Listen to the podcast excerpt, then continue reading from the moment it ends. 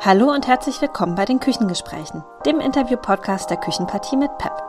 Als Informprojekt zur Ernährungskompetenz für Jung und Alt, durchgeführt von der Plattform Ernährung und Bewegung, PEP, bringen wir in Deutschland zwei Generationen über das gemeinsame Kochen zusammen, um Ernährungskompetenz zu stärken, Spaß am Kochen zu vermitteln und den Austausch der Generationen anzustoßen.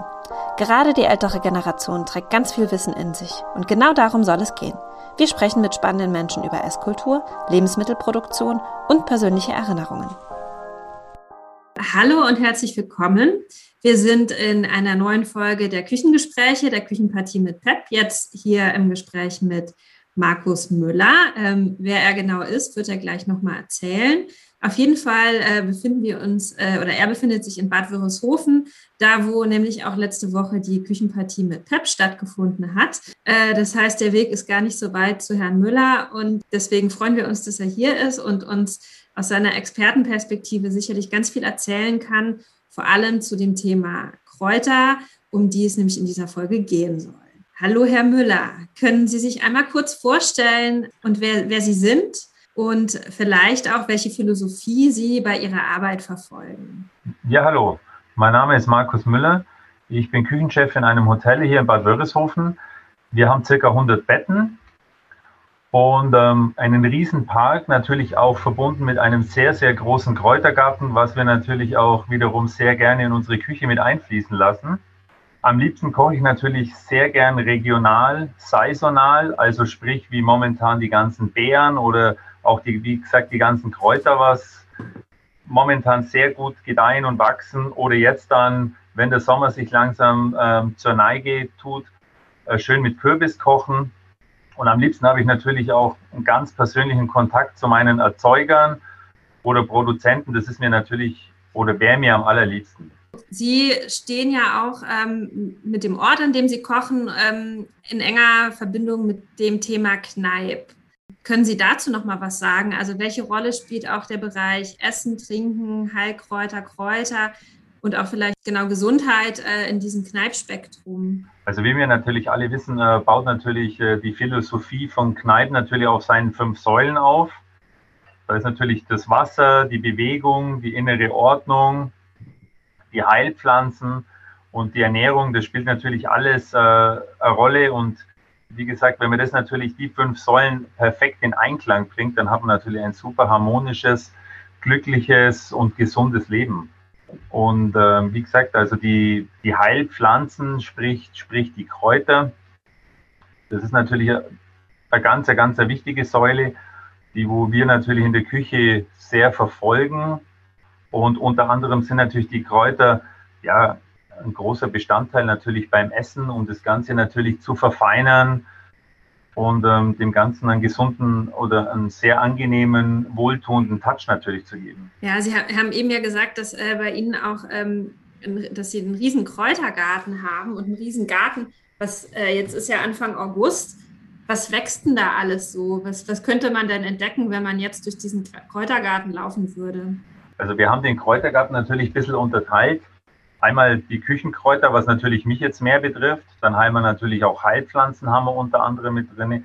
Aber also wenn wir jetzt momentan durch den Garten gehen, also der steht in voller Pracht, steht der momentan da. Da könnte man sämtliche Minzen momentan sehen. Wir haben Estragon da, wir haben Thymian da, Rosmarin, Salbei, Majoran, Schnittlauch, Petersilie, und ähm, heuer das erste Mal dabei, das sind jetzt wahrscheinlich weniger Kräuter, haben wir schön Chili mit dazu in verschiedenen Schärfegraden. Also steht momentan alles in voller Pracht, steht momentan alles da. Und ähm, sammeln Sie auch wilde Kräuter oder ist es auch so ein Thema, was Sie beschäftigt? Also einerseits natürlich die, die kultivierten Kräuter am Küchengarten, aber gibt es auch irgendwelche bestimmten Kräuter, die man wild auf der Wiese gerade finden kann oder im Wald?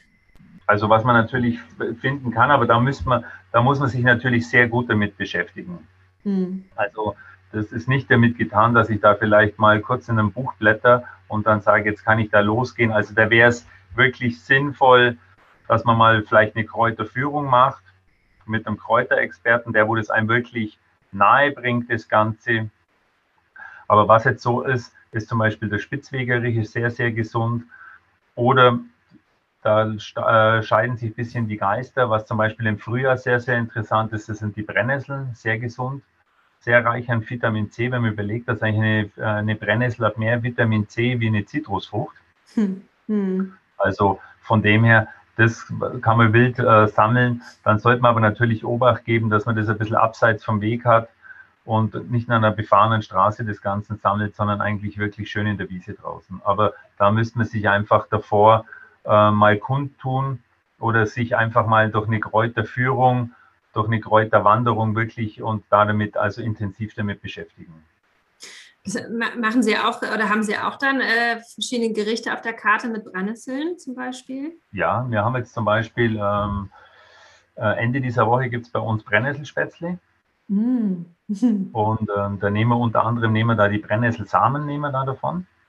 Mm. Und die, kann man, die könnte man auch, die Brennnesselsamen könnte man auch schön ähm, ohne Fett in der Pfanne rösten. Dann könnte man die in einem Glas aufbewahren und da jeden Tag so einen Teelöffel voll in, in, in den Joghurt mit rein. Optimal perfekt. Mhm. Also das ist wirklich so, so ein absoluter Energiespender. Ich kenne auch die Geschichte von meiner Oma, die anscheinend äh, in der Nachkriegszeit äh, die Brennnesseln mit ähm, bloßen Händen gepflückt hat, äh, um eben noch so eine, so eine Gemüsebeilage irgendwie genau. zu schaffen, um die Familie so durchzukriegen. Ja, ähm, also. Und da war das ja ganz normal oder einfach gemeines Wissen der Gemeinschaft, dass man Brennnesseln einfach isst und die auch verwertet. Genau. Und das ist ja heute so ein bisschen verloren gegangen, auch wahrscheinlich. Ne? Ja, und ja, es ist verloren gegangen und seit, seit kurzem ist es, ähm, ja, eigentlich ist es, ist es wieder hip das mhm. Ganze. Mhm. Und zum Beispiel, weil Sie jetzt gerade gesagt haben von Ihrer Oma, die haben das dann früher eigentlich zubereitet, so wie Spinat. Mhm. Also das war eigentlich dann so das Spinat der armen Leute eigentlich, so während der Kriegszeit oder Nachkriegszeit, wo es eigentlich wenig Gemüse gegeben hat. Und es ist, wie gesagt, es ist sehr, sehr reich an Vitamin C, ähm, auch äh, von, äh, von sekundären Pflanzenstoffen. Also es ist absolut gesund.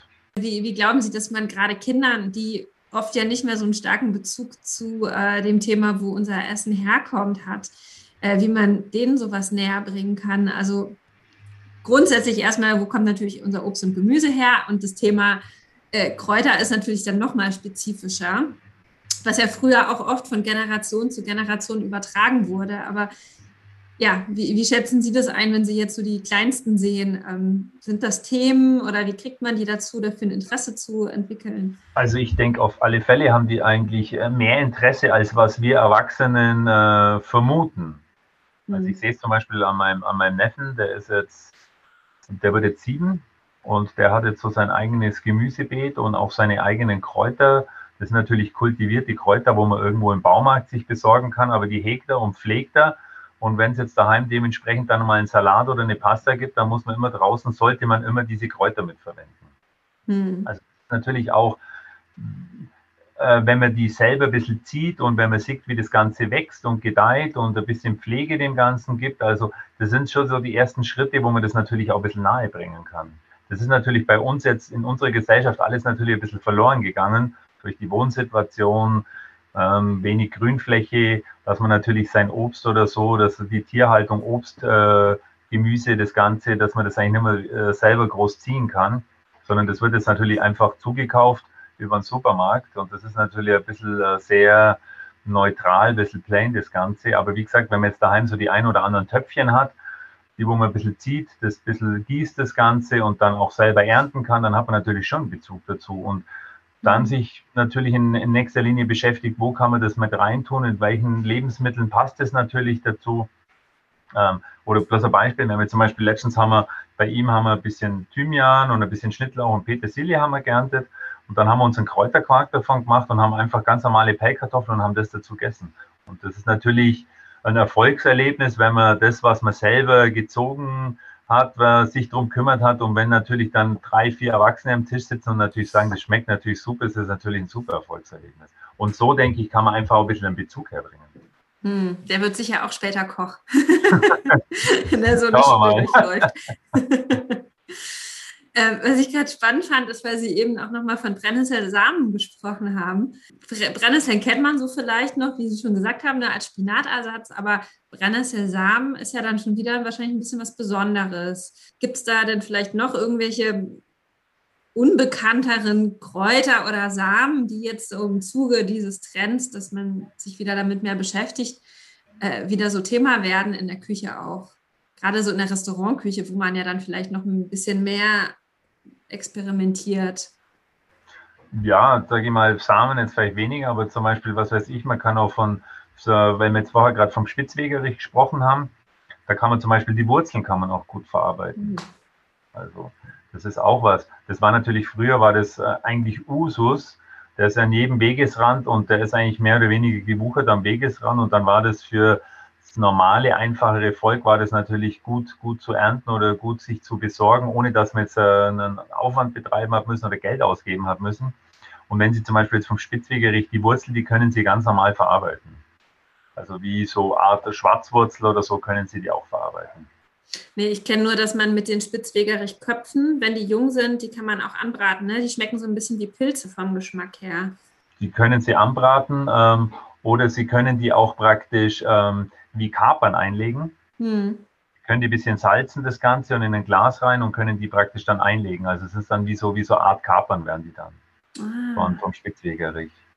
Und wenn Sie also das dann einfach über einen Salat oben drüber tun oder so, dann hat das auch ein bisschen so einen Eigenschmack, das Ganze. Nee, wann ist dann die beste Zeit, die, die Köpfchen zu ernten? Geht das eigentlich die ganze Zeit über? Oder? Nee, also ich würde, das ist wahrscheinlich so, so, so Mai, Juni wird das wahrscheinlich sein, so mhm. bevor es dann richtig losgeht. Und dann blüht es ja eigentlich aus und dann wird es ja immer noch größer, das Ganze. Das gleiche mit den Brennnesseln, also die sollte man ziemlich, ziemlich jung, wenn die ganz zart sind, sonst werden die Blätter, die werden dann oft so ledrig werden, die dann so ziemlich fest. Also wenn man dann, wie Sie vorher gesagt haben, wenn man die so zur Art Spinat verarbeiten möchte, so als Gemüse dann geht, aber wenn man dann die ganz jungen Triebe hat, ist es eigentlich dann besser. Was ich noch kenne, ist, ähm, dass man Spitzwegerich Blätter und äh, Tannenwipfel in, in Sirup einlegt, also quasi arme Leute Honig. Das ist dann so ein Sirup, das hilft auch gegen Atemwegserkrankungen. Das hat man hm. früher hat man das wie in so ein Sirup davon gekocht und das hat man dann praktisch, das war eigentlich so der Waldhonig von den armen Leuten eigentlich. So eigentlich war, man hat Waldhonig gesagt, hat aber nicht mit Honig eigentlich nichts zu tun, sondern es war mehr hm. wie so ein Sirup war das. Hm, ja. Wenn man jetzt äh, sich nochmal so dieses Thema Kräuter anschaut, in der Küche aber auch zu, zum Trinken, also das ist ja auch ein großes Thema. Also was wir in unserem Projekt machen, ist, wir sprechen natürlich über Kochen, vermitteln ähm, oder bringen zwei Generationen über das gemeinsame Kochen und Essen zusammen. Aber ein wichtiger Aspekt ist natürlich auch gut trinken und viel trinken. Und ähm, da wäre die Frage, haben Sie da noch irgendwelche Tipps für Getränke, Tees, die man mit verschiedenen Kräutern machen kann, die vielleicht nicht die klassischen sind, die jeder kennt? Also wir haben jetzt zum Beispiel unten im Garten, das ist sehr, sehr lecker, das ist äh, Verben ist das, mhm. Zitronenverben. Schmeckt also, wenn Sie die Blätter verreiben, das ist eigentlich, da meinen Sie wirklich, Sie haben so eine Zitrone vor sich. Und ähm, wir machen das auch öfters für, für unsere Gäste dann im Sommer, da kochen wir einfach Wasser auf. Dann geben wir so ein, zwei Scheiben Ingwer mit rein. Und dann aber das Wasser bitte auf die Seite ziehen, nicht mehr kochen lassen. Einfach nur einmal aufkochen lassen, beiseite ziehen. Dann können Sie ein bisschen ähm, Ingwer mit reingeben, Ingwerscheiben. Bisschen die äußere Schale von der Limette mit dazugeben. Dann äh, das Zitronenverben mit rein. Oder auch, wenn Sie möchten, ein bisschen Zitronenmelisse mit rein und das Ganze dann einfach ziehen lassen, am Schluss das Ganze wieder rausnehmen und das dann richtig kalt stellen. Und wenn man jetzt sagt, okay, das ist mir zu wenig süß, dann könnte man das mit ein paar Tropfen Apfeldicksaft, könnte man das ein bisschen süßen. Hm. Dann haben Sie ein super erfrischendes Getränk für den Sommer. Ich weiß, wir haben schon mal kurz telefoniert, da haben Sie auch nochmal das Thema Smoothies angesprochen. Ja. Das fand ich auch nochmal spannend, weil äh, das haben wir auch im Programm und das ist gerade für die Älteren äh, total neu die äh, sind halt sowas äh, ganz, ganz interessiert und es schmeckt natürlich toll und frisch und die Kids kennen das meistens natürlich schon so ein bisschen besser. Haben Sie da vielleicht noch Tipps, wie man sowas in Smoothie einbauen könnte? Wir haben ab und zu einen, einen Smoothie im Haus, das nennen wir aber so mehr den, den, den Power Drink. Da nehmen wir ähm, Äpfel, Bananen, Blattspinat, dann äh, dementsprechend ein bisschen Kräuter, vielleicht ähm, Thymian, aber da gibt es jetzt die neuen Züchtungen, so ein Zitronenthymian oder Orangenthymian ein bisschen dazu mit rein. Und ähm, das Ganze, das mixen wir dann praktisch zum Smoothie, mixen wir das auf. Also, Und wie nehmen die Gäste das auf? Also gerade auch die Älteren?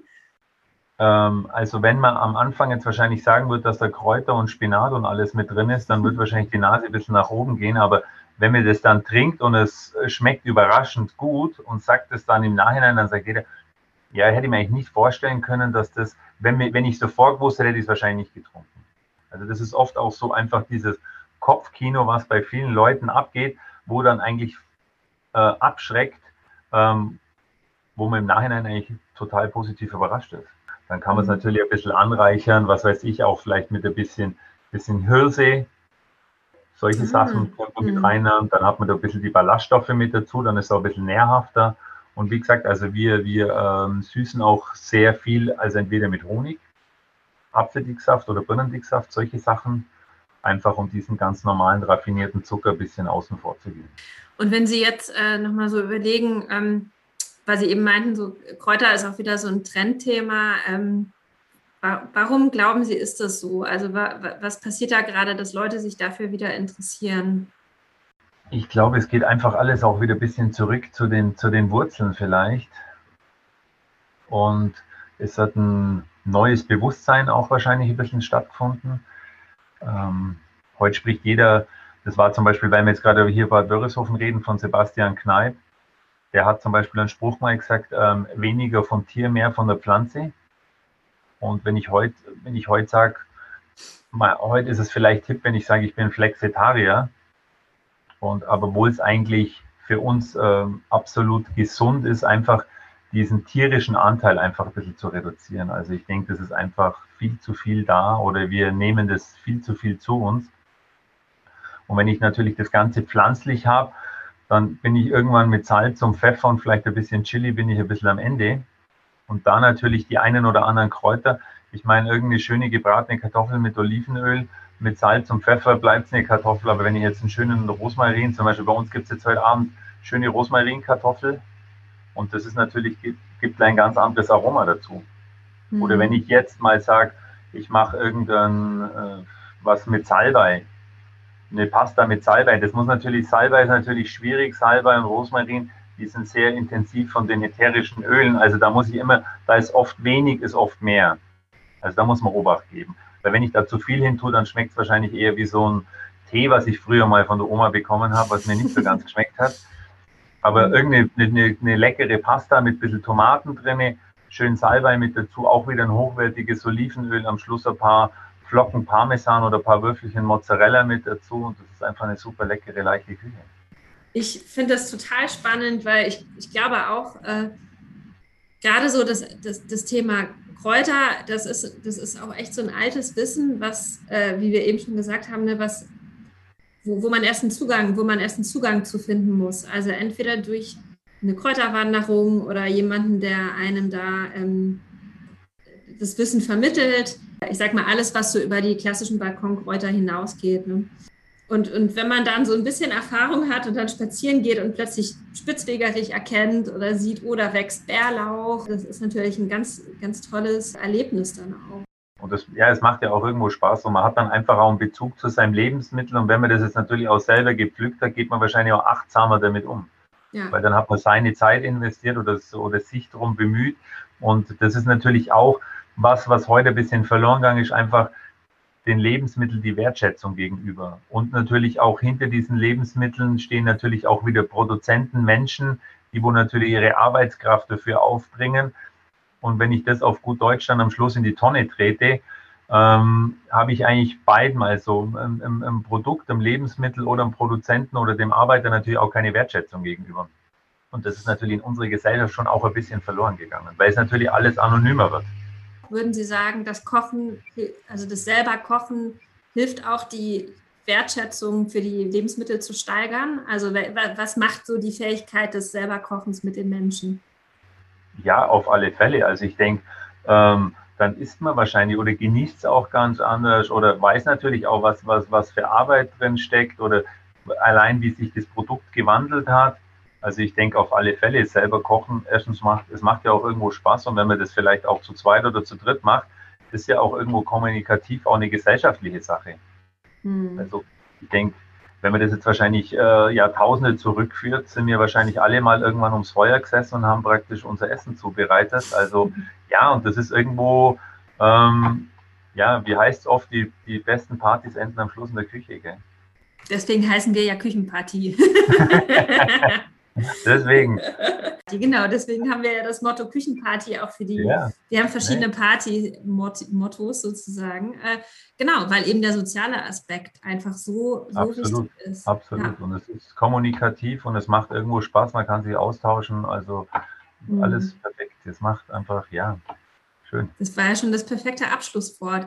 Ich habe trotzdem noch eine allerletzte Frage an Sie, die stellen wir nämlich immer. Und zwar ist meine Frage, als Sie selbst Kind oder Jugendlicher waren, was war da Ihre Leibspeise und was ist heute Ihre Leibspeise? Ich kann mich immer noch ganz gut erinnern, meine Oma hat immer einen Kartoffelsalat gemacht und das war aber nicht so dieser klassische Kartoffelsalat, sondern die hat dann wirklich ähm, wenn es dann ähm, Schnittlauch, Petersilie oder so Kräuter gegeben hat, sind dann reinkommen oder Radieschen aus dem Garten ähm, danach auch Gurken, solche Sachen. Also das war dann wirklich so ein bunter Kartoffelsalat und da kann ich mich als Kind immer dran erinnern. Und dann hat sie meistens, wir in Bayern sagen immer Fleischpflanze halt dazu, woanders heißt wahrscheinlich Buletten. Die hat sie dann noch mhm. dazu gemacht und da kann ich mich heute immer noch dran erinnern. Und wie gesagt, äh, einfaches Essen, einfach aber gut. Und haben Sie heute eine Leibspeise oder ist es, sind Sie da, sagen wir so, weniger äh, festgelegt? Nee, also ich esse eben, ich muss sagen, ich habe immer nur eine Live-Speise, ich esse immer noch ganz gern Nudeln, esse ich Pasta. Also und die macht immer meine Frau macht die und die ist ganz einfach. Das ist nur mit Tomaten, Basilikum, Olivenöl und dann kommt die praktisch die Pasta mit rein. Ein bisschen mhm. Parmesan dazu und das war's. Und einfach nach dem Motto, einfach aber besonders gut. Gell?